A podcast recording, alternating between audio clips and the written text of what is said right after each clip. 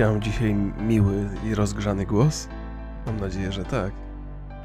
E, bo to ważne jest, jeżeli się prowadzi podcast i nie do końca mówi się całą masę fajnych, rozsądnych, przemyślanych i rzetelnych rzeczy, to trzeba przynajmniej rekompensować miłym głosem Państwu.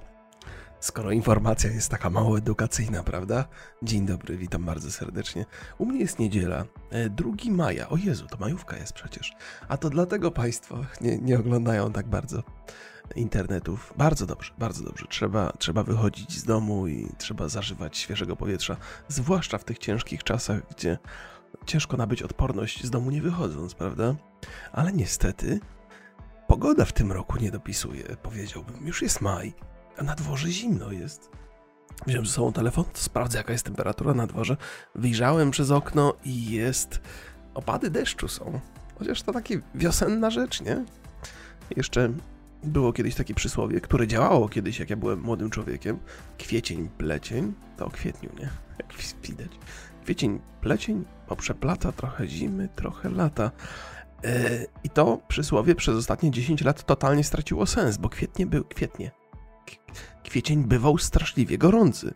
Taki, że, że ja pamiętam jeszcze, to nawet dłużej niż 10 lat. Pamiętam, jak chodziłem na studia, mm, na wrocławską Polibudę jeszcze i e, szedłem przez plac Grunwaldzki. I na placu Grunwaldzkim to był taki duży, duży, duży, duży plac, długo się przez niego szło. I było tak strasznie gorąco, tak straszliwie gorąco i myślałem sobie, Ach, albym skoczył do McDonalda i sobie takiego zimnego szejka waniliowego sprawił. Och, jakie to by było dobre. A zapamiętałem, mam dobre wspomnienia z szejkiem waniliowym, chociaż nie korzystam, bo to jest... Nie, nie należy do najzdrowszych rzeczy na świecie. Jak... Y, jak przyjechałem do Wrocławia pierwszy raz w poszukiwaniu y, wydziału, na którym będę studiował, to...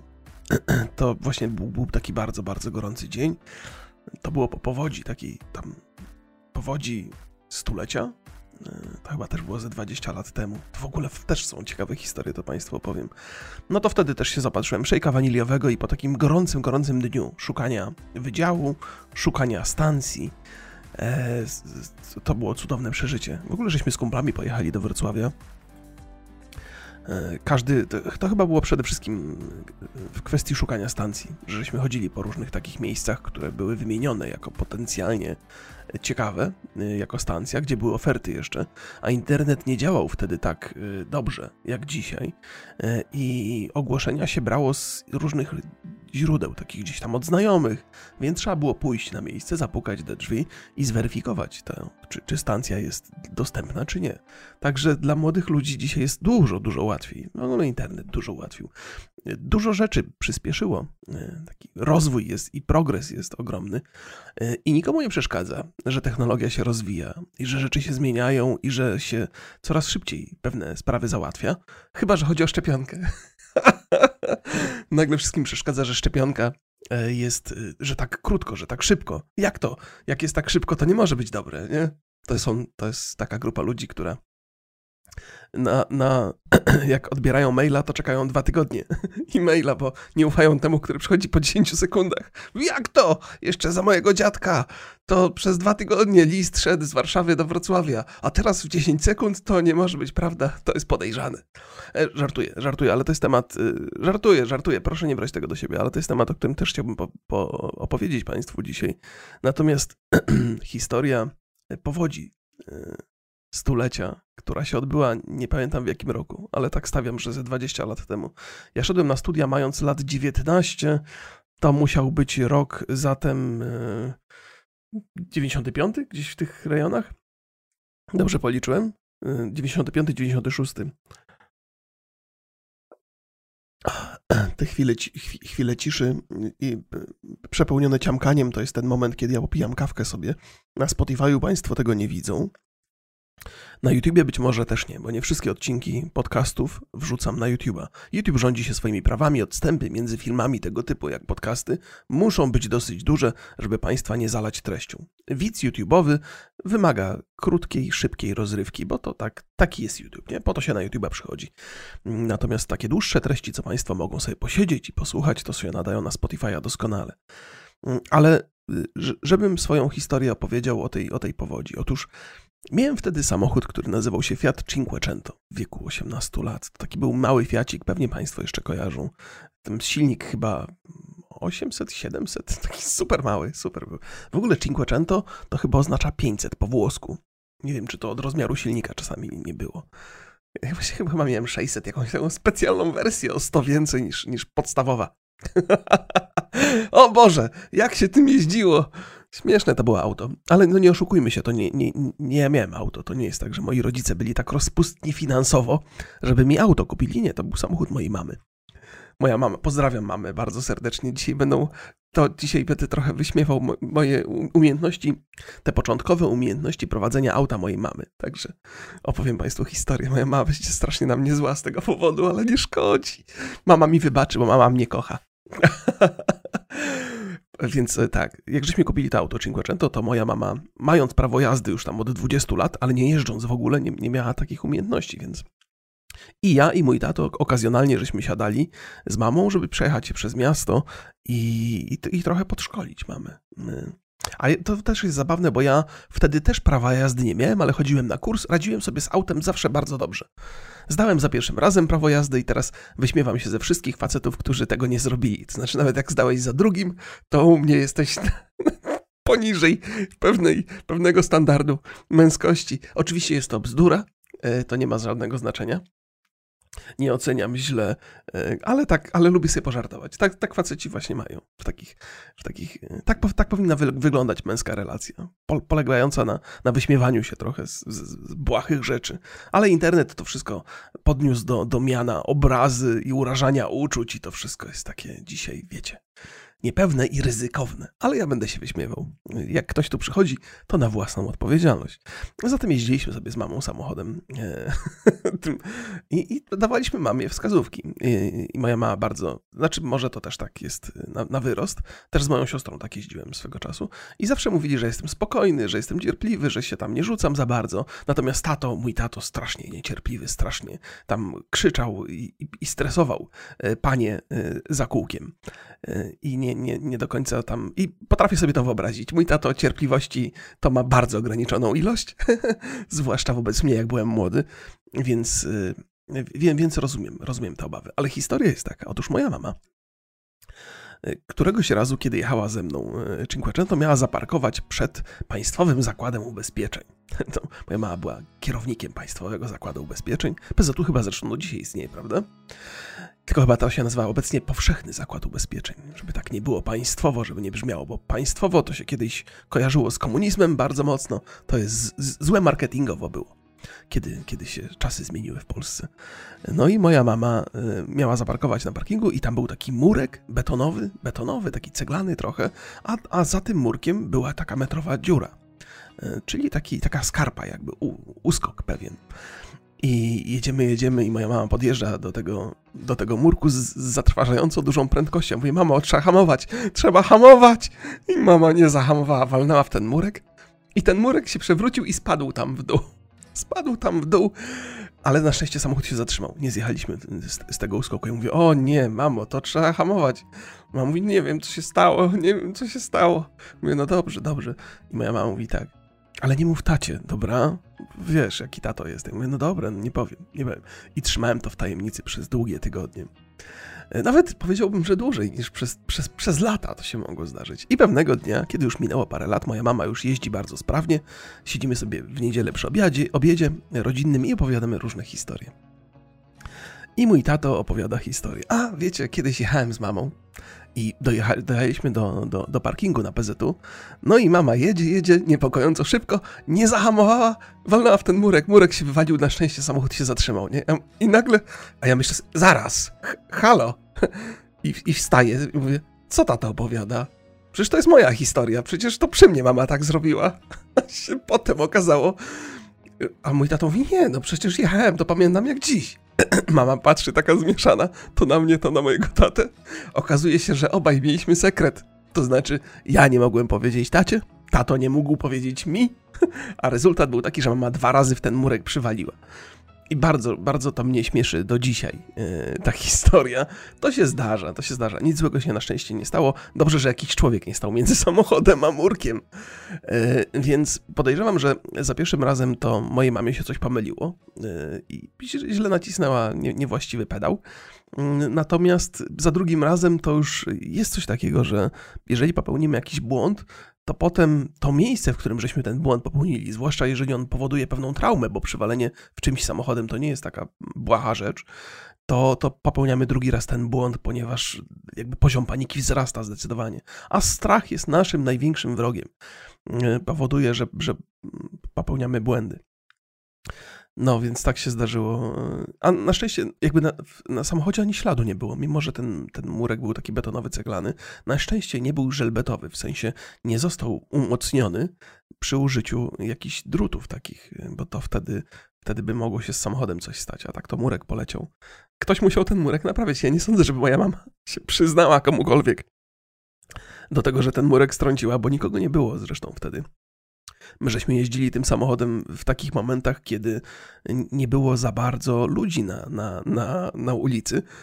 I wiecie dlaczego, jeżeli już słyszeli tą historię sprzed chwili. Więc przeważnie wcześnie rano. A to mi przypomina, że moja żona miała też podobną historię, że też zrobiła prawo jazdy, przez kilkanaście lat nie jeździła. W związku z tym e, ja z nią jeździłem, żeby, żeby przypomniała sobie różne rzeczy. I niestety okazuje się, że jestem bardziej, bardziej podobny do mojego taty niż bym chciał. Zwłaszcza w tych kwestiach, które moim zdaniem są do poprawki. To znaczy, irytowałem się, moja żona narzekała, że irytowałem się znacznie szybciej, niż by jej to sprawiało przyjemność, i pomyślałem sobie, jest coś w tym takiego, że, że być może faktycznie. E, I, i, I, poprawiłem to w sobie. Potem, potem już się mniej denerwowałem. Jak już człowiek wie, że coś jest z nim nie tak, to jakoś tak łatwiej to korygować. A nawet jeżeli się tego nie da skorygować, bo jesteśmy jacy jesteśmy, to przynajmniej mamy świadomość, że coś robimy nie tak i potem być może chcemy trochę to zrekompensować tej drugiej osobie. E, ale moja historia to dotyczy powodzi stulecia we Wrocławiu i w ogóle w Polsce. Więc wracamy teraz na właściwe tory. Być może. Um, jechałem, jechałem właśnie Cinquecento przez, przez, przez wioski i pola, bo przenieśliśmy się z miasta Bolesławiec do, na, na wieś Kraśnik. I między tymi jedną a drugą miejscowością dosyć często żeśmy się poruszali, ponieważ w Bolesławcu cały czas było biuro, ja trochę pomagałem tacie e, przy pracy. Bardzo wcześnie zacząłem robić rzeczy związane z pracą, jak miałem kilkanaście lat. E, to dobrze w sumie. Mm, to też jest właściwie ciekawy wątek do opowiedzenia. Ale, ale, ale wracając do, do, do tej mojej historii, i, i zaczął padać straszliwe ilości deszczu, zaczęły padać. Takie, że, że na ulicy była warstwa, na pewno przesadzam, ale miałem wrażenie, że z 10 centymetrów było wody na ulicy, w miejscu, gdzie w zasadzie były szczere pola. Czyli ta woda miała pełne prawo rozchodzić się gdzieś tam na, na te pola i tak jakieś wały były takie małe, niskie, znaczy rowy takie, od, które które opaskowe to się chyba nazywa, które biegły wzdłuż drogi, żeby te wody odprowadzać, one nie wyrabiały. I patrzyłem na ten deszcz, mówi, niemożliwe, żeby aż padało tyle. To jest jak sobie przypomnicie scenę, słynną scenę z Matrixa, gdzie Neo staje naprzeciwko agenta Smitha i, i takie wielkie krople padają. To takie miałem wrażenie. Ja zawsze lubiłem deszcz, yy, zwłaszcza jak byłem młody. Nikt nie lubi moknąć oczywiście, ale yy, taka... Yy, myśl o tym, by wyjść na ten deszcz i, i, i stać e, w tych, w tych kroplach spadających z nieba, ma w sobie coś takiego pierwotnego. To się chyba atewistyczne nazywa. Tak, taka, taka siła natury imponująca.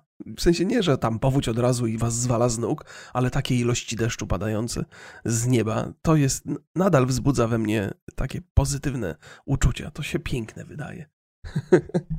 Moja romantyczna strona tu się zaczyna na tych podcastach ujawniać. I padało wtedy, pamiętam, w zatrważających, w zatrważających ilościach.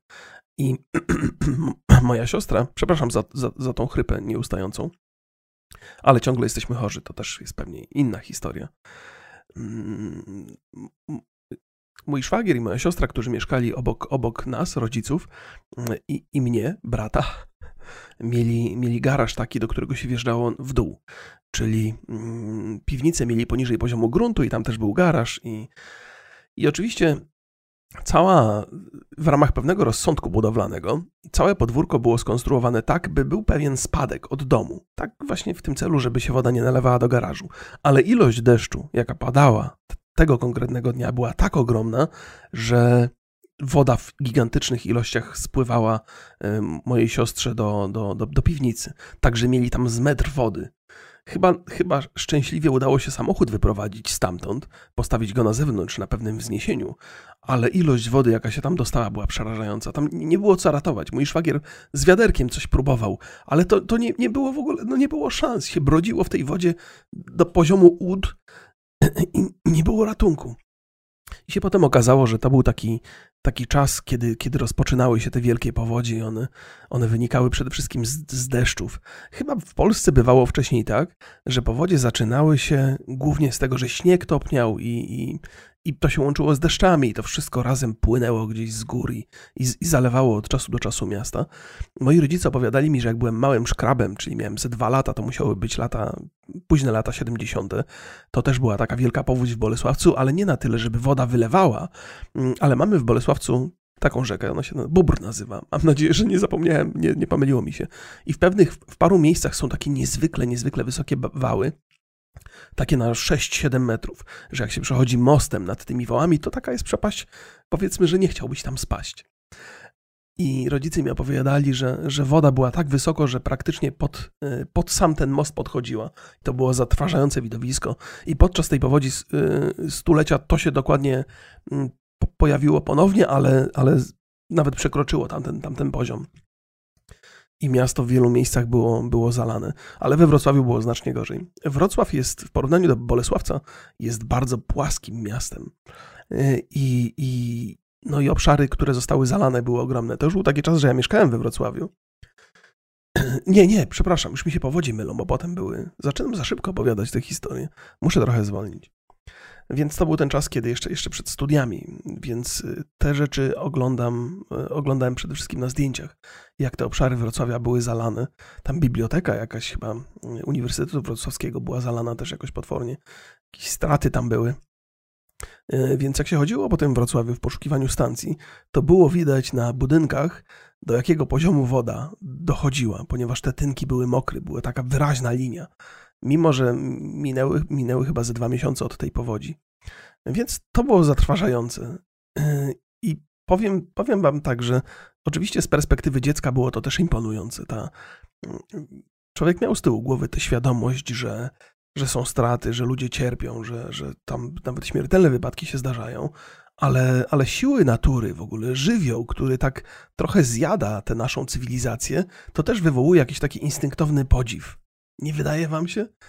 To też jest tak, chyba w nas coś takiego siedzi. To nie znaczy, że jesteśmy złymi ludźmi albo lubimy obserwować zniszczenie, ale chaos, ta entropia, powrót do takiego pierwotnego stanu rzeczy czasami nas zatrważa za, za, za przy, przy, jak to się mówi, paraliżuje wręcz. Jakieś gigantyczne pożary, albo, albo właśnie powodzie, albo tsunami, albo jakieś wichury straszne. To jest coś, co każe nam się zatrzymać i popatrzeć na to, popatrzeć z pewnym podziwem i być może nawet z zachwytem. No i to chyba nie wynika z tego, z tego zamiłowania do zniszczenia, ale, ale być może to jest taki, taki bardzo ważny moment, kiedy musimy zdać sobie sprawę, jak malutcy jesteśmy w obliczu tego wszystkiego, co nas otacza. Ponieważ y, to jest chyba ważne, zwłaszcza dzisiaj, bo czy to internet, czy nasi rodzice utwierdzają nas w przekonaniu, że jesteśmy tacy ważni, wyjątkowi, że nasze życie jest czymś takim najwyższym dobrem. Pewnie dla nas tak, ale w obliczu tego wszystkiego, co nas otacza, już nie mówię tylko planety Ziemi, ale w ogóle całego kosmosu i wszechświata, to nasze poczucie wartości no, jest nad, nad przesadzone. No. Nie jesteśmy aż tacy ważni, nie jesteśmy aż tacy wyjątkowi. Dzisiaj chciałem opowiedzieć wam o rozsądku. W ogóle co, co to ma być? Jakieś Proszę Państwa, to nie jest podcast edukacyjny, to jest podcast taki zdroworozsądkowy albo na chłopski rozum. On naprawdę nie bez powodu nazywa się Nie mam pojęcia. Czasami zdarzają mi się rzeczy, które takie, takie przebłyski geniuszu, że trafiłem w sedno, yy, tytułując ten podcast Nie mam pojęcia.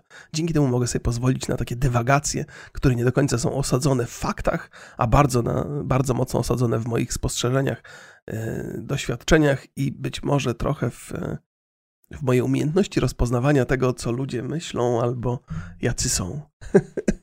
Może takich umiejętności nie posiadam, ale wydaje mi się, że, posiadam trochę, co mi ułatwia życie. O zdrowym rozsądku chciałem e, opowiedzieć, bo cały czas gdzieś tam, to, to jest popularny temat tych szczepień wszystkich. To jest zawsze kontrowersyjny temat też na YouTube'a, bo mnie tam YouTube pewnie mnie, mnie ograniczy. Opowiadałem zresztą Państwu, że na YouTube'a nie wrzucam wszystkich tych podcastów, więc jak, jakby coś, to na Spotify'u więcej znajdziecie. Może już powiedziałem, e, taki mam słowotok dzisiaj, że, że pewne rzeczy mi umykają.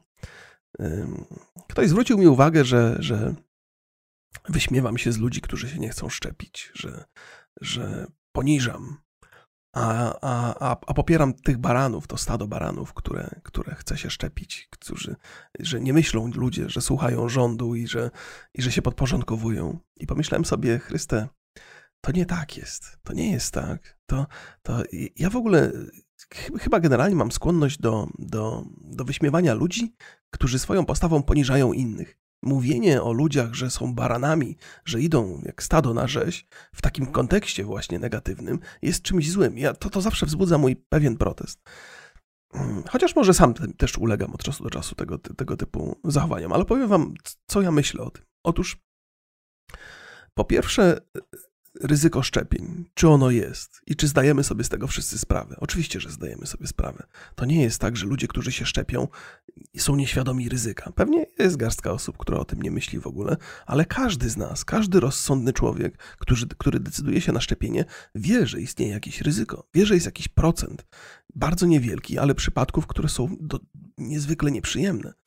I mimo to ludzie się decydują. Czy to dlatego, że są baranami? A właściwie być może są inne powody. Być może są takie powody, że zaczynamy myśleć nie tylko o sobie w kontekście szczepień, ale też po pierwsze o naszej rodzinie, czyli o naszym otoczeniu, o ludziach, którzy są starsi w naszym otoczeniu i wiemy, że ryzyko jest większe. Być może też o ludziach, którzy są otyli, bo, bo powikłania związane z COVID-em w przypadku osób otyłych są, potrafią być dużo bardziej nieprzyjemne. Być może myślimy też o tych ludziach, którzy muszą zamykać swoje restauracje, e, tracą pracę, że za wszelką cenę chcielibyśmy zrobić coś, by sytuacja, przynajmniej taka ekonomiczna, gospodarcza, wróciła do normy. Zatem zupełnie świadomie podejmujemy ryzyko, e, ryzykujemy własnym zdrowiem, by społeczeństwo osiągnęło status pewnej odporności. I to nie jest tak, że to, że to barany bezmyślne, że słuchają. Nie. To bardzo dużo osób, powiedziałbym, że większość osób, która się szczepi, jest świadoma ryzyka. To nie jest tak, że nie jesteśmy świadomi ryzyka, ale ale nie jesteśmy egoistami. Nie myślimy przede wszystkim o sobie. I to jest mój główny zarzut do osób, które nie chcą się szczepić. Nie to, że nie mają racji.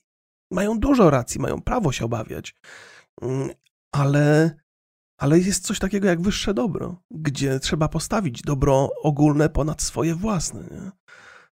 I tak pomyślałem sobie, to trochę jak na wojnie, kiedy, kiedy bronimy ojczyzny, bo to jest jedyna właściwa i sensowna wojna. Bronimy ojczyzny i w pierwszych szeregach stoją ludzie, żołnierze i, i ktoś o nich mówi, a to barany idą na rzeź, nie? że powinni w ogóle nie walczyć, bo to złe, złe jest. Wojna jest zła.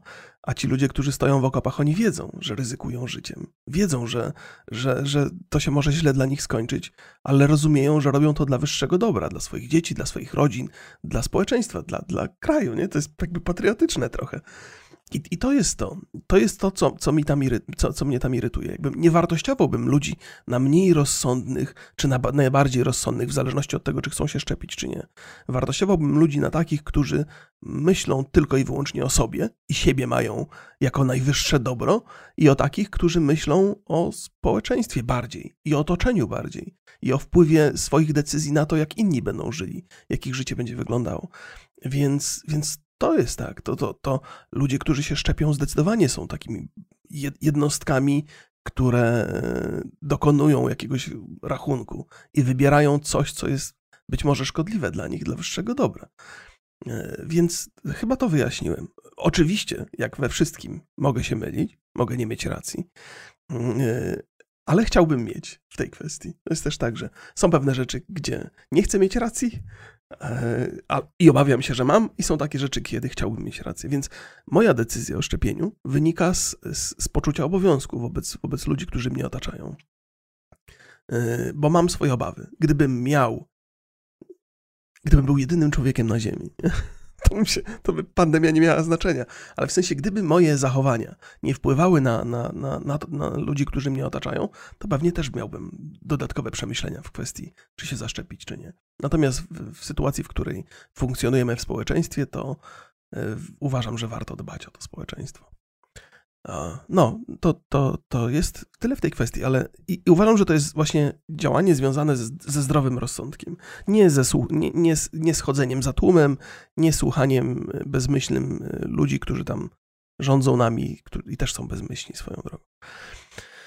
E, więc to jest zdrowy rozsądek. E, kolejna rzecz, która, która często gdzieś się pojawia w różnych dyskusjach internetowych, to, to fast foody i napoje gazowane. E, za każdym razem, kiedy. Ja bardzo lubię kole zero. No, co zrobić? W ogóle lubię te napoje. Lubię Sprite'a zero, lubię kole zero i lubię tonik. Oj, przepraszam. E, chyba Schweppesa zero. Lubię. To są takie, to są takie napoje gazowane, które nie mają cukru, tylko mają słodziki. I dyskusja oczywiście na temat, czy te słodziki są zdrowe, czy są niezdrowe, jest rzeczą rozległą. To znaczy, mogę wam z czystym sumieniem znaczy z pewną pewnością mogę powiedzieć, że jeżeli opublikuję na YouTubie film, jakikolwiek, i wspomnę tam, że popijam kole zero, to znajdzie się przynajmniej kilka osób, które przyjdą do mnie napisać Remigiuszu, bardzo cię lubię, subskrybuję cię od lat, nawet jestem twoim patronem, ale no, to jest niezdrowe, co tu robisz, nie? No dobra, no okej, okay. skąd masz tą Skąd masz ten pomysł? Pewnie z tego, że, że dużo osób tak pisze w internecie. To jest zawsze, zawsze takie niepewne. Co tam? Czemu to jest słodkie, a nie ma tam cukru? Jestem podejrzliwy. Włączyłem myślenie. Włącz myślenie swoją drogą jest absolutnie cudowna rzecz. To jest tak. Jest tak. Ziemia nie jest okrągła. Włącz myślenie. Ach. E, teraz za każdym razem, kiedy, kiedy ma się myśl kontrowersyjną, nie wpisującą się w, w taki tradycyjny sposób myślenia, to się ludziom wydaje, że oni są jacyś wyjątkowi, że, że wyrwali się poza system, bo myślą inaczej, nie? No nie zawsze tak jest. To, że myślisz inaczej niż większość ludzi, wcale nie znaczy, że myślisz dobrze. No, być może oznaczać, że. Może oczywiście oznaczać, że jesteś wyjątkowy i dostrzegłeś coś, czego inni nie widzą, ale może też oznaczać, że jesteś wioskowym głupkiem, nie? Bo czemu by nie? Różne są opcje. Research internetowy to jest problematyczna sprawa, ciężko znaleźć coś, e, co, co jest pewne, dlatego zdrowy rozsądek wchodzi w rachubę. I dlaczego, dlaczego o tym? I dlaczego zdrowym rozsądkiem chcę tutaj e, uzasadniać picie coli zero? Zaczynam się zastanawiać, jak to wygląda z perspektywy takiej wielkiej korporacji, jaką jest Coca-Cola. Hmm, czy to jest firma, która sprzedaje miliony pewnie napojów każdego dnia, ma miliony klientów, mnóstwo ludzi pije te napoje. Większość pewnie pije te napoje słodkie, tak w ogóle. E, w Stanach Zjednoczonych to, to, jest, to jest w ogóle jakaś tragedia. Te napoje są niezdrowe, nie polecam Państwu tego cukru, ale sprzedają je. I to się, to, to się kupuje i to działa jakoś sprawnie.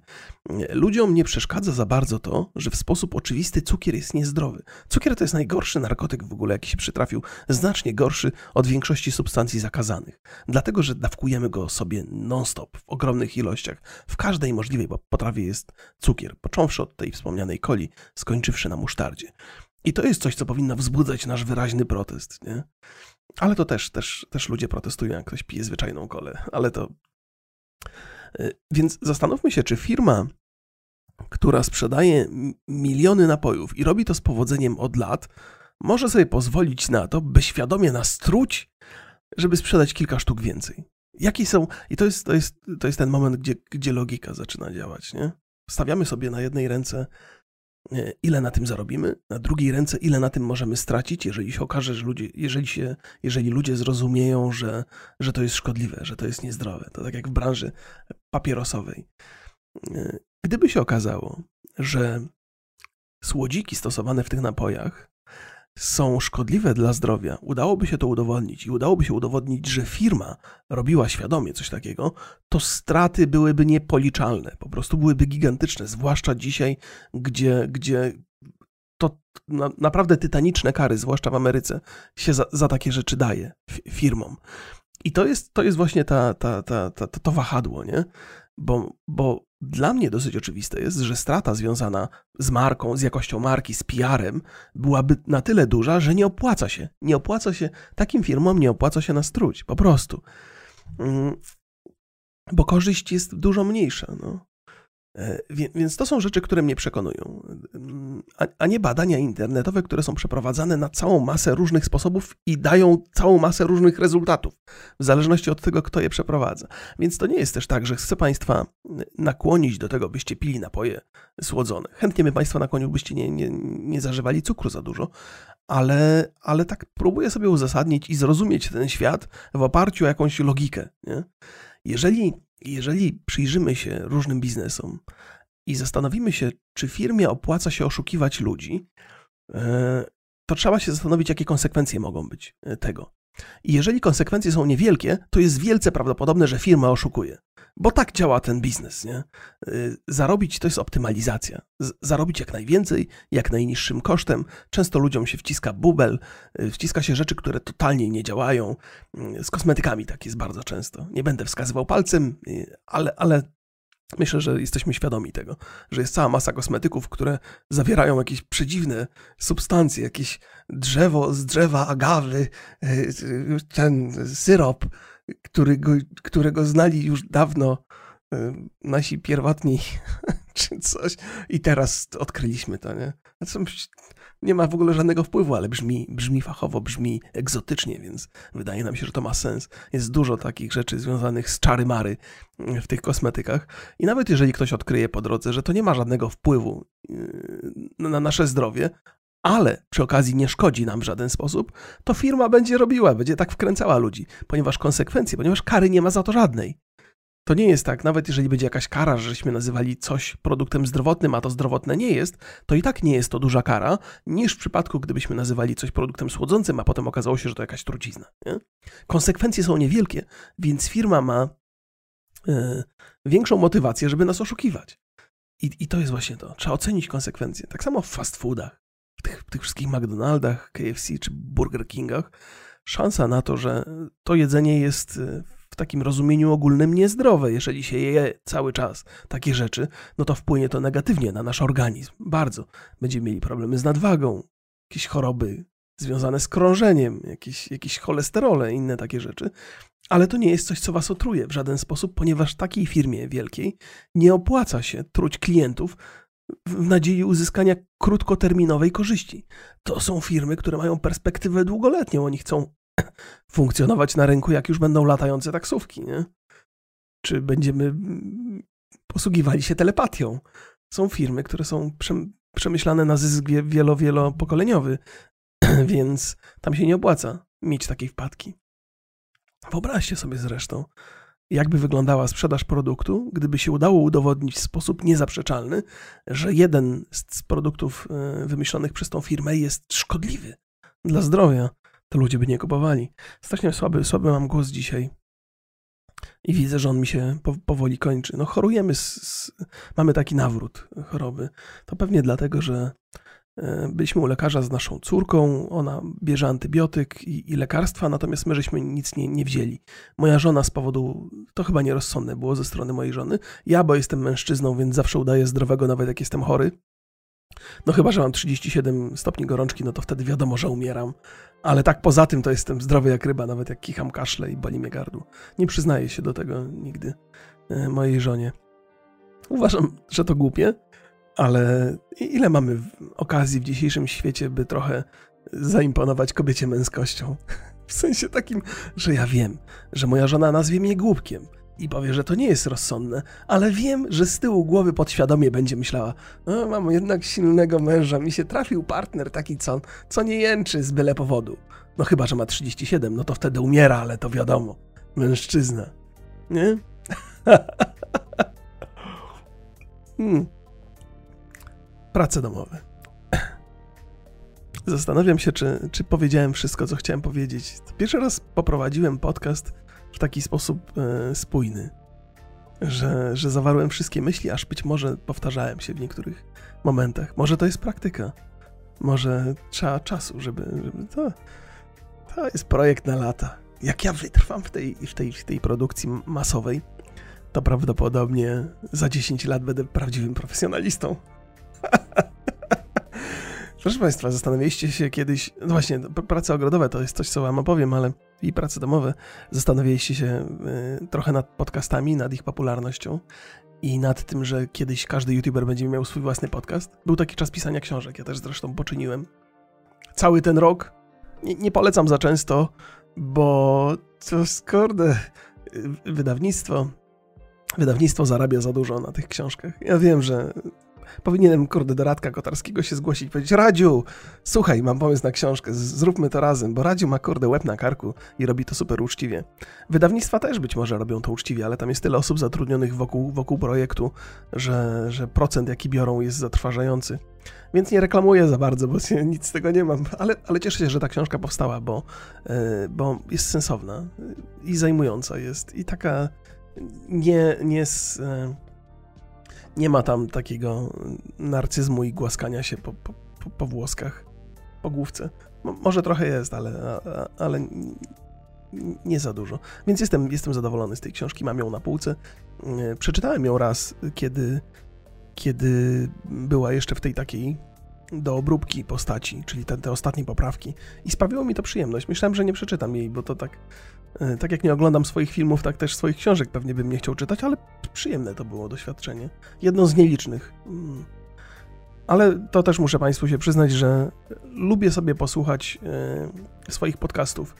E, I to tak nie do końca słuchając treści, ale coś jest takiego w, w barwie i tempie w barwie mojego głosu i w tempie, w jakim mówię, że działa to nawet na mnie uspokajająco. Więc jak mi ktoś pisze w komentarzach, ale to uspokaja Remigiuszu, to myślę no chyba coś w tym jest.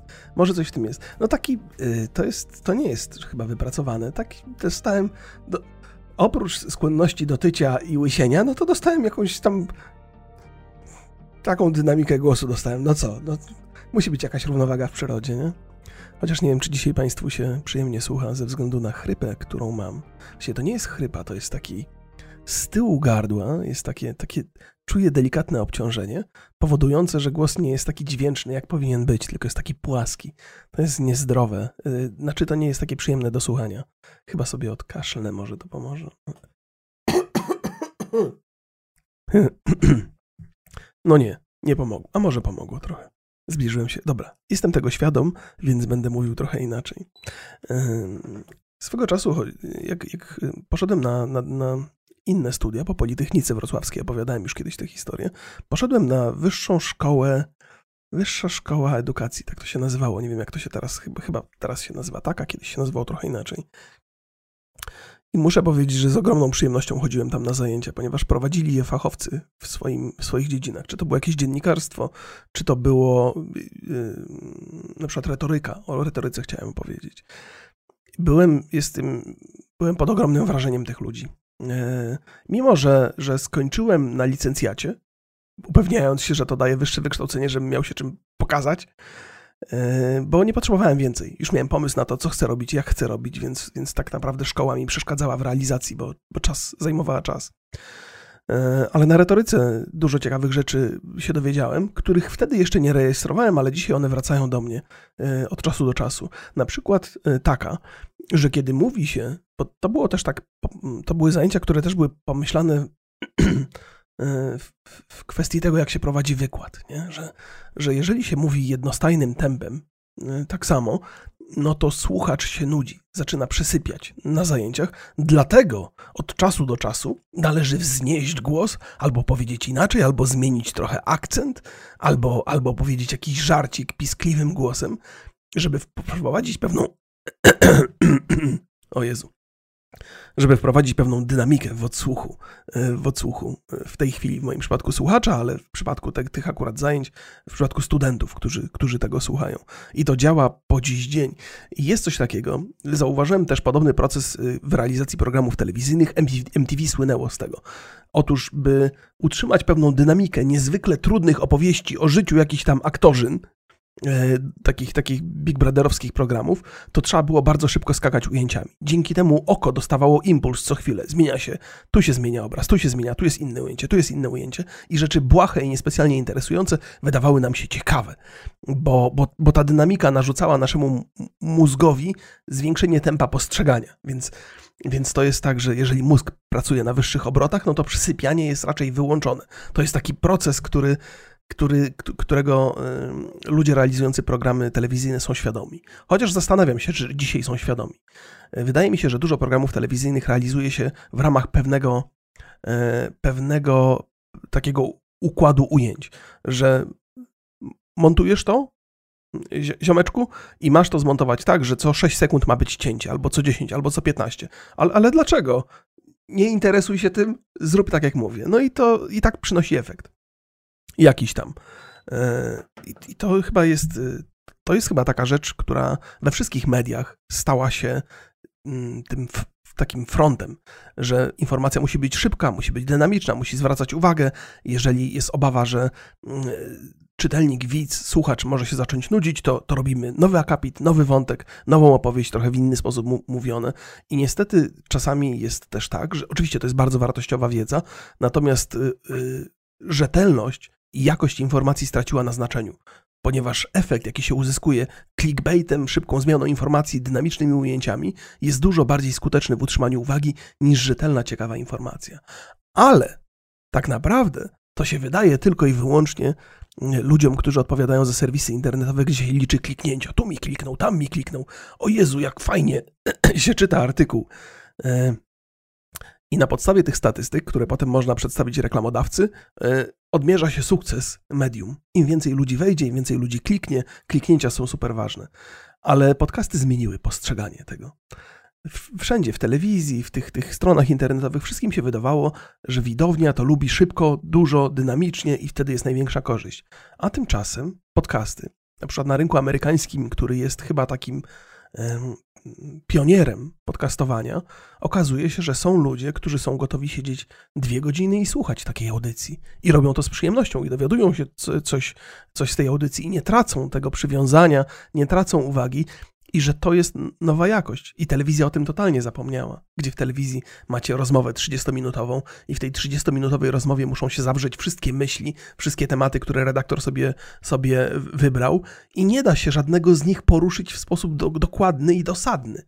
Natomiast na podcaście może sobie usiąść taki ziomek, albo jeden z drugim ziomkiem i omówić dokładnie to, co mają do powiedzenia, ponieważ czas ich nie ogranicza. Jeżeli się zmieszczą w 30 minut i wyczerpią cały temat, proszę bardzo, bardzo ładnie, nie? Ale jeżeli potrzebują na to dwóch godzin, to też proszę bardzo.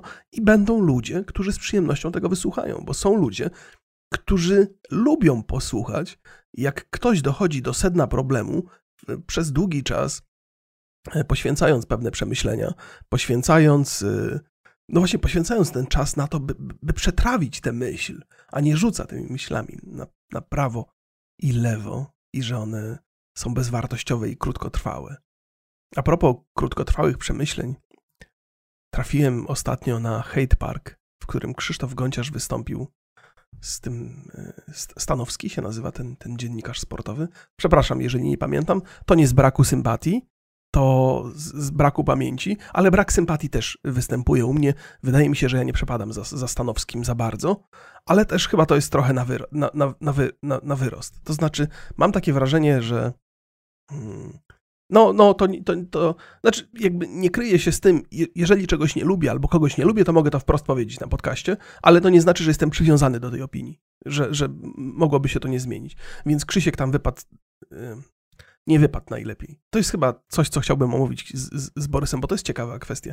Wydaje mi się, że jego poglądy są i jego serce jest po właściwej stronie, i że jego problemem jest to, że nie potrafił ich obronić, że nie był przygotowany do konfrontacji. Chcę wierzyć, że tak jest, bo druga opcja jest dużo gorsza. Druga opcja jest taka, że, że nie posiada, że jego poglądy odpowiadają tylko temu, co w danym momencie lepiej się klika. I to jest przerażająca wizja, bo ja do Krzyśka miałem zawsze dużo szacunku. E, nigdy nie, mieliśmy okazję parę razy się spotkać. Nie mogę powiedzieć, że jesteśmy kumplami, ponieważ Krzysztof to jest Krzysztof Krzysiek. Jest taki facet, że on ma mocno i wysoko postawione bariery. On nie, nie, nie pozwala sobie na, na, na bliskie relacje, wymaga to dużo więcej czasu w jego przypadku. Ale myślę, że moglibyśmy się polubić, gdybyśmy mieli więcej okazji i czasu. I, i, no i mam nadzieję i tak głęboko wierzę w to, że, że po prostu źle wypadł na tym wywiadzie, bo, no bo nie był przygotowany na taką konfrontację, bo był trochę, trochę był tam zaszczuty, bo raz Stanowski go, go tam przypierał do muru, a z drugiej strony widzowie e, tego hate parku też przypierali go dosyć mocno.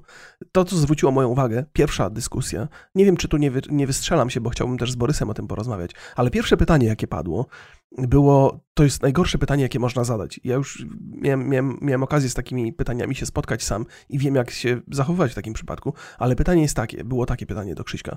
Z jakim youtuberem pracowało ci się najgorzej? To jest niezwykle, to jest bardzo złe pytanie, to jest jak takie pytanie z podręcznika, jak zmanipulować rozmówcą w wywiadzie i jak wyprowadzić go z równowagi. Jeżeli jest taki podręcznik, to to jest pierwsza kwestia. Zadać mu pytanie, w którym musi odpowiedzieć, bo jest na wywiadzie, ma pewną presję, żeby odpowiadać na pytania. Nie może zacząć, nie, nie zamierzam odpowiadać na to pytanie, nie może zacząć w ten sposób, więc musi odpowiedzieć, ale żeby odpowiedzieć rzetelnie, musiałby kogoś urazić, urazić czyjeś uczucia. A my, ludzie, mamy naturalną taką y, oporność przed tym, przed obrażaniem innych. I, i to jest, to jest ta manipulacja, która tam się dokonała. Ja nie wiem, czy ten pierwszy telefon nie był czasem podstawiony, bo to jest po prostu jak z podręcznika, no, to, co się tam wydarzyło. Ach, y, no więc może tam było trochę, ale może tam było trochę ściemy, może nie. Ale tak czy inaczej jestem przekonany i mogę o tym mówić zupełnie szczerze, że Krzysiek źle wypadł, jeżeli ktoś oglądał ten wywiad, to, to, to, będzie wiedział o co chodzi. Czasami zapominam w tych swoich opowieściach, że nie jestem już tylko na, na YouTubie, że właściwie na YouTubie trochę rzadziej jestem teraz niż na Spotify'u. I jeżeli Państwo ze Spotify'a nie kojarzą tych, tych osób, bo, bo to, to, to, to jest jakby to jest świat YouTube'a bardzo, bardzo mocno, to, to wybaczcie mi, że tak po, pokrótce opisuję te tematy. Wychodzę z założenia, że, że, że coś tam kojarzycie. Bo to też jest tak, gdybym, gdybym e, uznawał, że nie wiecie nic i musiał, musiałbym całą tą sprawę opowiedzieć od samego początku, to genezę powstawania kanału Krzyśka, e, genezę powstawania kanału sportowego, to jest długa, długa historia. Jakie poglądy mają ci, jakie mają tamci, z czego to wynika, to bym się straszliwie musiał e, rozgadać.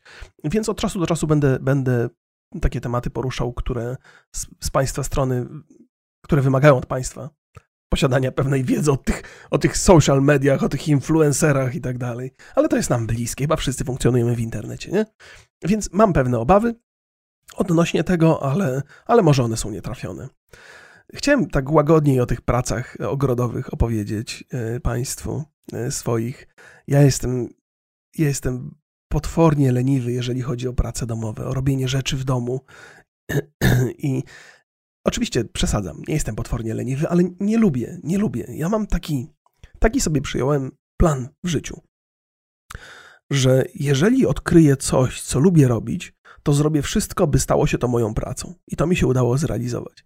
I poświęcę tej pracy wszystkie moje e, siły i, i takie to, co jest pewnym wysiłkiem w tworzeniu tego, co, co robię, e, to, to poświęcam ten wysiłek w 100%, z całkowitą uwagą, natomiast kosztem innych, innych rzeczy. Czyli takie, jeżeli mam wkładać jakiś wysiłek w rzeczy niezwiązane z moją pracą bezpośrednio, to jest mi ciężko. Nie? I myślę sobie, kurde, już może nie powinno tak być, ale ja nie jestem gościem, który pracuje 8 godzin, wychodzi z pracy i teraz ma czas wolny. Nie, to nie jest tak. Oczywiście z ogromną przyjemnością. Ja cokolwiek nie robię, to jest to moją pracą do pewnego stopnia. Mogę o tym opowiedzieć historię. Zatem i prace domowe stają się moją opowieścią, stają się moją pracą, dlatego też robię je, ale z poczuciem takiego, takiej niechęci ogromnej. Moja największa porażka w pracach domowych to e, zasłona, która wisiała w bardzo nieładny sposób. E, mieliśmy takie, jak się nazywają te takie pręty, na których wiszą zasłony. Boże, karnisz to się, karnisz chyba się to nazywa. Otóż moja córeczka, mając chyba wtedy dwa lata, postanowiła zabawić się w Tarzana, zawiesiła się na tej, na, na zasłonie i, i zaczęła się gibać. W rezultacie karnisz się ugiął e, i został taki ugięty i był taki ugięty przez rok. Przez rok! Boże, ja, dlaczego ja się Dlaczego ja się Państwu przyznaję z takich porażek życiowych? Pewnie stracicie do mnie wszelaki szacunek. I nie, nie mogłem się za to zabrać. W sensie wiedziałem, jak to należy naprawić. Jest to absolutnie w zakresie moich możliwości, ale jakoś no, co chwilę znajdowałem jakiś powód, nie, to nie, ale za każdym razem jak patrzyłem na ten karnisz, to mówię, dobra, jutro to zrobię, przecież to jest proste, ale nie robiłem. Moja żona też nie wywierała na mnie, yy, na mnie presji, kocham ją bardzo za to, że ona wie, że, że, że ja pod presją działam jeszcze gorzej. Jeżeli, a z czego to się wzięło? Zaraz wrócimy do tego karnisza. Otóż jest tak, że jeżeli ktoś czegoś ode mnie wymaga i mi wydaje polecenia, to ja, to ja, to ja działam coraz wolniej, coraz wolniej, coraz wolniej. Z, tak, z takiej przekory. Więc moja żona wie, że im bardziej będzie cisnąć, żebym coś zrobił, tym wolniej będę to robił. E, I, i nie ciśnie. I to chyba nie pomaga, bo karnisz po roku naprawiłem, ale naprawiłem go. Naprawiłem go w sposób. Zajęło mi to 10 minut, może, i to jest straszliwa prowizorka, e, ale jeżeli się ugnie jeszcze raz, to doskonale wiem, jak to zrobić, żeby, żeby naprawić, żeby był super zrobiony i żeby, żeby pewnie tam się trzymał i nie, nie zwisał już jak jakiś taki potworny złamas. Drugie zajęcie domowe, które żona mi wymyśliła, to są takie y, pozatypowymi, czyli takimi, które się robi na co dzień w domu y, mm, i pozaogrodowymi, o którym, które trochę lubię, ale to po cichu, nie mówcie, nie mówcie nikomu. E, to było drugie takie zajęcie poza, poza obowiązkami, było przeniesienie łóżek. O Boże. Mamy kilka pokojów na górze. Jeden pokój jest mojego syna, drugi pokój jest mojej córki. Trzeba było przełożyć yy, łóżka, ponieważ w pokoju mojej córki jest łóżko za duże, w pokoju mojego syna było łóżko za małe. Czyli po prostu zamieniamy im łóżka, ponieważ mój syn jest zdecydowanie większy, moja córka też trochę rośnie yy, i trzeba było dopasować te łóżka do nich. Yy, niestety łóżko w pokoju mojej córki jest bardzo masywne, skonstruowane z różnych drewnianych elementów, jest niezwykle ciężkie, drzwi mamy za wąskie. To jest taki, takie łóżko, które trzeba było po częściach wnieść do pokoju i złożyć je na miejscu. Zatem, by je wynieść z pokoju, należało je rozebrać na części do zera i złożyć ponownie w pokoju drugim. Czyli robota jest z jednym łóżkiem podwójna robota. Trzeba rozłożyć, zapamiętać, gdzie śrubki idą, porobić zdjęcia, żeby nie mieć wpadki i potem przejść do pokoju syna i zrobić to samo. Ale zrobiłem to. Zrobiłem to dużo szybciej niż moja żona się yy, spodziewała. Zajęło mi to dwa tygodnie. W tym sensie, że moja żona powiedziała: Remigiusz, pogada, musimy porozmawiać. Ja mówię: O kurde, albo rozwód, albo jakieś roboty domowe. Okazało się szczęśliwie, że roboty domowe. Trzeba przenieść łóżka ja mówię, Jezu, ty chyba sobie żarty robisz, przecież, przecież lepiej kupmy nowe Mikołajowi, a niech Ola zostanie na tym dużym, bo przecież i tak urośnie. Nie, nie, moja żona jak ma wizję architektoniczną, jakąś wnętrzarską, to, to nie ma bata, nie ma. Moja żona nie ulega tu kompromis, nie idzie na kompromisy, nie. Moja żona jest cudowną osobą, ja lubię tą, tą twardość jej charakteru i lubię jej ulegać, bo, bo to nie jest tak, że się poddaje od razu i mówi, dobrze kochani, trochę walczę, trochę, trochę próbuję przeciągać linę. Mam takie poczucie, że y, męską powinność, jeżeli chodzi o postawienie stopy twardo, spełniłem, a teraz, y, teraz już z własnej nieprzymuszonej y, woli zrobię coś, by moja żona była szczęśliwa. Więc po dwóch tygodniach zabrałem się do przeniesienia tego łóżka. Myślę, że moja żona była pod ogromnym wrażeniem. Nie spodziewała się, że tak szybko się za to zabiorę. Takie męskie zajęcia, bo, bo, bo części są ciężkie do tego łóżka. I pomagali mi w tej robocie mój syn i moja córka. Mój syn bardzo niechętnie. On ma ciekawsze rzeczy do robienia niż, niż rozkładanie łóżka. Trochę go rozumiem i nawet bym mu odpuścił, no ale musi brać udział w tych, tych rzeczach, żeby coś tam potrafił zrobić, jak będzie starszy, a nie tylko siedzieć, klikać w te komputery. Ale moja córka była cudowna, pomagała mi przenosić każdy element, każdą część, brała to ze sobą. Ja brałem z jednej strony, ona brała z drugiej. Oczywiście to nie jest tak, że ona nosiła ciężar, ja oczywiście cały ciężar brałem na siebie, ale miała takie poczucie współudziału w tym. I moja córka jest tu pod tym względem innym egzemplarzem niż mój syn.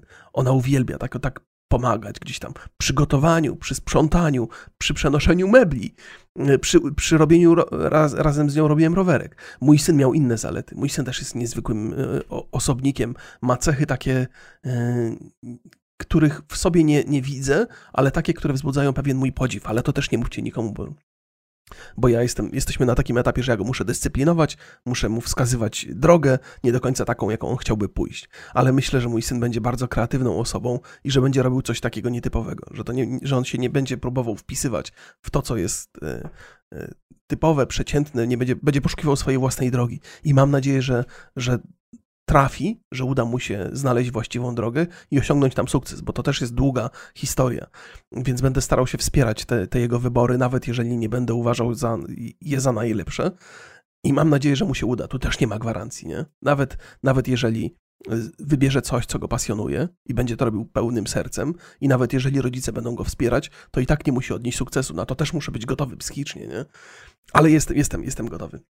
Moja córa natomiast uwielbia tak, tak pomagać i być częścią zespołu. To też jest, to też jest ciekawe. To inne spojrzenie na rodzicielstwo w ogóle. Cieszę się, że mamy drugie dziecko.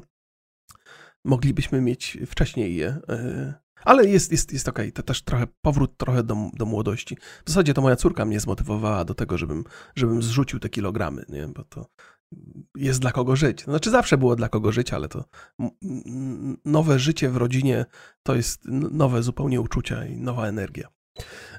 ale przenosiłem te łóżka, no i, no i przeniosłem je, no i zrobiłem. I okazało się, że z łóżkiem mojego syna, które jest z metalowych części i wydaje się dużo prostsze, było więcej zamieszania niż z tym łóżkiem drewnianym, które było masywne, ciężkie. Udało się je rozłożyć na w miarę sensowne treści, yy, części, potem złożyć to razem i zadziałało to fantastycznie. Yy, I to był bardzo dobrze spędzony dzień. A wczoraj żeśmy zrobili pizzę. Ja z reguły nie jadam takich rzeczy, ale raz na miesiąc robimy rodzinnie pizzę i, i, i to jest taki czas trochę, trochę rodzinny. Moja żona tak zasugerowała, więc y, moja córka i moja, moja żona ubijają ciasto, tam uciskają to ciasto. To w ogóle zabawna, zabawna opowieść, bo moja żona ma pewien system tworzenia ciasta. Ono zawsze dobrze wychodzi, zawsze jest dobre, ale wczoraj było wybitne. Nawet ona była zachwycona. Ja bym nie zwrócił uwagi, bo ja zawsze uważam, że jest wybitne. ale moja żona mówi, że, że to wczorajsze ciasto wyszło lepiej niż, niż się spodziewała. I teraz uwaga, twist w tej całej historii. Jako, że moja córka pomagała mojej żonie, to pomoc trzyletniej dziewczynki to nie jest pomoc, to jest przeszkadzanie i trzeba tylko dbać o to, żeby to przeszkadzanie nie było zbyt natarczywe, żeby, żeby nie uszkodziło tak, tak naprawdę tego, co ostatecznie chcemy uzyskać. Żeby ona córeczka miała poczucie udziału w tym wszystkim, ale żeby nie zrujnowała całej potrawy, nie? No bo cóż ona może zrobić dobrego tam. E, więc, więc to jest tak, że ona robi rzeczy, my je korygujemy, w rezultacie jest, jest dobrze.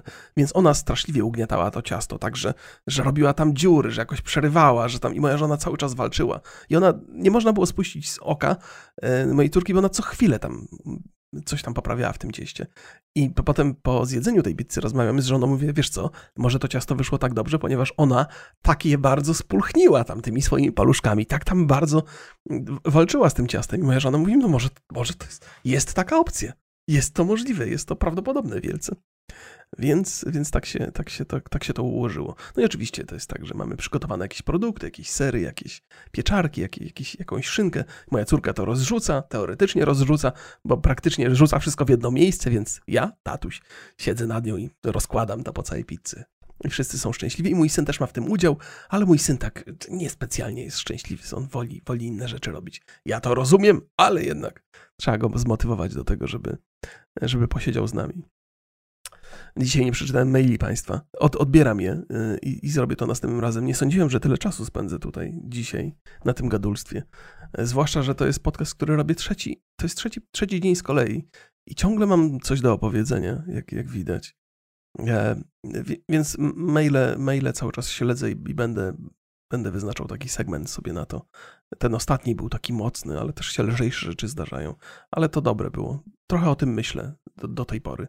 Jeżeli Państwo nie, nie widzieli drugiego odcinka, nie wiem, czy drugi odcinek trafił na YouTube'a, drugi podcast. Może ten dopiero trafia. Chociaż ten ma takie kontrowersyjne wątki, więc, więc może, może, może trzeba unikać YouTube'a w takich sytuacjach. Wiecie dlaczego? Ponieważ YouTube jest pełen ekstremalnych opinii. E, jeżeli na przykład masz 100 tysięcy wyświetleń na jakimś filmie i masz powiedzmy 250 komentarzy tam i 100 z tych komentarzy to jest, jest ekstremalnych albo w jedną, albo w drugą stronę, to zaczynasz mieć bardzo y, błędne pojęcie o tym, jacy są ludzie. Bo sobie zaczynasz to policzać, przeliczać procentowo, nie? Że 100 komentarzy z 250 to jest 40%? No to liczysz, że ze 100 tysięcy osób, które, które obejrzało podcast, 40 tysięcy ma ekstremalne opinie. I to ci się w głowie nie mieści. Myślisz sobie, Jezu, 40 tysięcy osób źle zrozumiało, co powiedziałem, muszę to wyjaśnić zaraz, nie? A prawda jest taka, że większość ludzi doskonale rozumie, co masz na myśli i potem zaczynasz tłumaczyć rzeczy, które nie są dla nikogo interesujące, poza tą drobną garstką, która musiała się tam otworzyć w, kom w komentarzach. E, no, ale te pozostałe 150 komentarzy jest całkiem rozsądnych. Więc to nie jest tak, że wszyscy, kto, którzy piszą na YouTubie, coś mają, mają dziwnie poukładane myśli w głowach. E, ale jest, jest sporo, tak. Zawsze liczę, że właśnie tak z 40% ludzi jakieś takie ekstremalne rzeczy tam piszą albo nie, nie zrozumieli totalnie. E, więc, więc YouTube zaburza trochę postrzeganie i zmienia nasze poglądy. Że próbujemy się dopasować nie do tych ludzi, którzy są tacy jak my, przeciętni, tylko do tych ekstremistów i zaspokoić trochę ich potrzeby. Nie dlatego, że chcemy mieć jak największą oglądalność, tylko dlatego, że błędne wyciągamy wnioski E, na temat tego, jacy ludzie są naprawdę. I YouTube jest pod tym względem dla twórcy problematyczny. No a Spotify jest, jest, jest super. E, po prostu wrzucasz i tyle. No. Zrobiłeś, co zrobiłeś i, i masz nadzieję, że dobrze. Spotify. No to co? Pewnie mam jeszcze jakieś rzeczy do powiedzenia, ale będę się z Państwem żegnał. Mam nadzieję, że spędziliście ten czas z pewną przyjemnością. E, no i do zobaczenia. Do zobaczenia. Cieszę się, że to robię. Boże, ile mi to entuzjazmu nadało. Takiego nowego. Bo to nowy pomysł. Jak się realizuje nowe pomysły, to, to, to trzeba, trzeba tak robić. Nie, nie można nie można w takiej stagnacji pozostawać, czyli dokonać pewnych wyborów w życiu i wybrać drogę i potem iść tą drogą. Czyli nie można robić cały czas tych samych rzeczy, bo to się nudzi i twórcy, i widzom, i... więc za każdym razem jak zrobię coś nowego i nawet jeśli to się nie przyjmie, to mam takie poczucie jakiejś dodatkowej dawki energii, która mnie napędza i ja też jestem bardzo entuzjastyczny y, w, w, w domu. Tam przytulam dzieci częściej, uśmiecham się, opowiadam żarty, moja żona patrzy na mnie taki trochę zdziwiona i mówi, co ty, piłeś coś? Pi, piłeś? żeby wszystko było jasne, to jest żart. E, nie, nie pijam w domu, w ogóle nie pijam. W sensie nie mam, nie mam absolutnie żadnych e, negatywnych przemyśleń odnośnie alkoholi, ale też nie mam zapotrzebowania żadnego takiego. Pijam kawkę, kole zero, herbatkę coś zrobię. Mm. Do zobaczenia. Do zobaczenia. Trzymajcie się. Pozdrawiam bardzo serdecznie.